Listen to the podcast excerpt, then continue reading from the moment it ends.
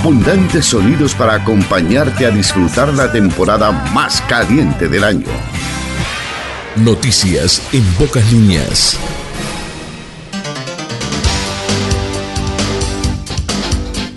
Llegamos al jueves. Hola, hola, hola para todos. Bienvenidos a las noticias en pocas líneas, transitando este dos de febrero de dos mil veintitrés. Y en esta primer semana del mes de febrero, del uno al siete, estamos transmitiendo en la Semana Mundial de la Armonía Interconfesional. Recordemos que estamos transmitiendo en el Año Internacional del Milo y en el Año Internacional del Diálogo como garantía de paz. Hoy, dos de febrero, estamos transmitiendo en el Día Mundial de los Humedales, una efeméride significativa orientada a generar conciencia colectiva acerca de la importancia de los humedales para la biodiversidad, el medio ambiente y el planeta. Este día fue decretado en mil novecientos noventa y siete en la conmemoración de la Convención sobre los Humedales de Importancia Internacional, que se celebró el dos de febrero de mil novecientos setenta y uno en Ramsar, Irán. Noticias departamentales. Compartimos algunas cortitas del ámbito departamental.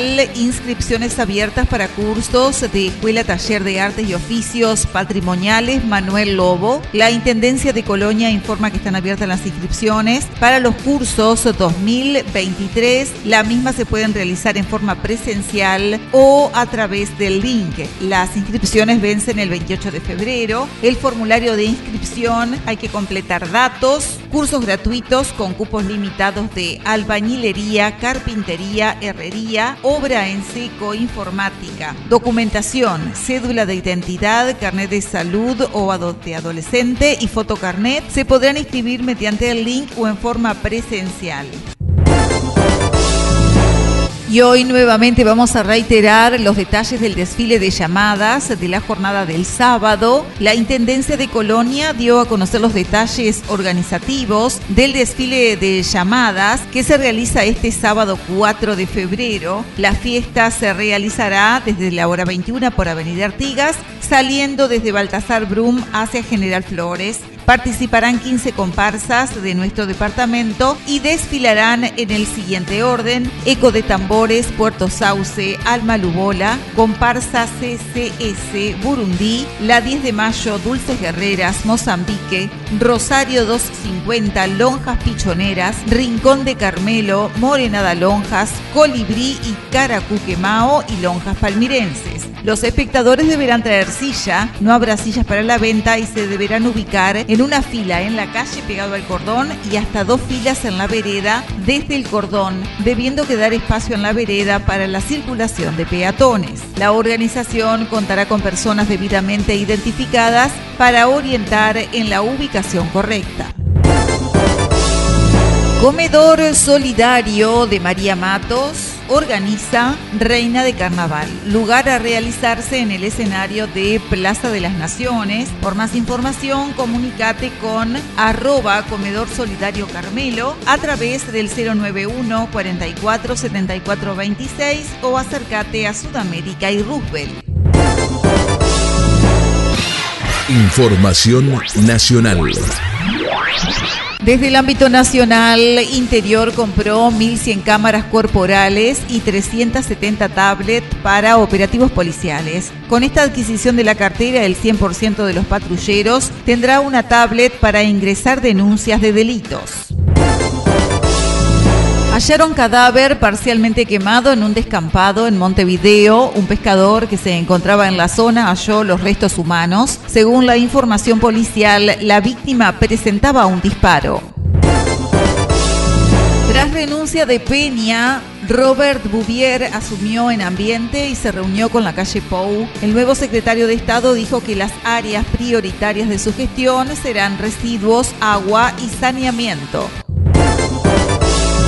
Y en la jornada de ayer miércoles era liberado el Betito Suárez, narco uruguayo capturado en mayo del dos mil veintiuno. Suárez fue condenado por tráfico ilícito de drogas en la modalidad de comercialización. Ya había estado preso entre dos mil seis y dos mil dieciocho.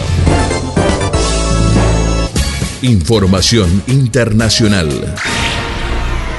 Desde el ámbito internacional, Reino Unido, más de medio millón de trabajadores protagonizan en Reino Unido la mayor huelga en una década. Más de quinientos mil trabajadores de todo Reino Unido han iniciado en la jornada de ayer una huelga para exigir aumentos salariales y mejores condiciones laborales, en la que supone la mayor protesta de ese tipo registrada en el país en la última década.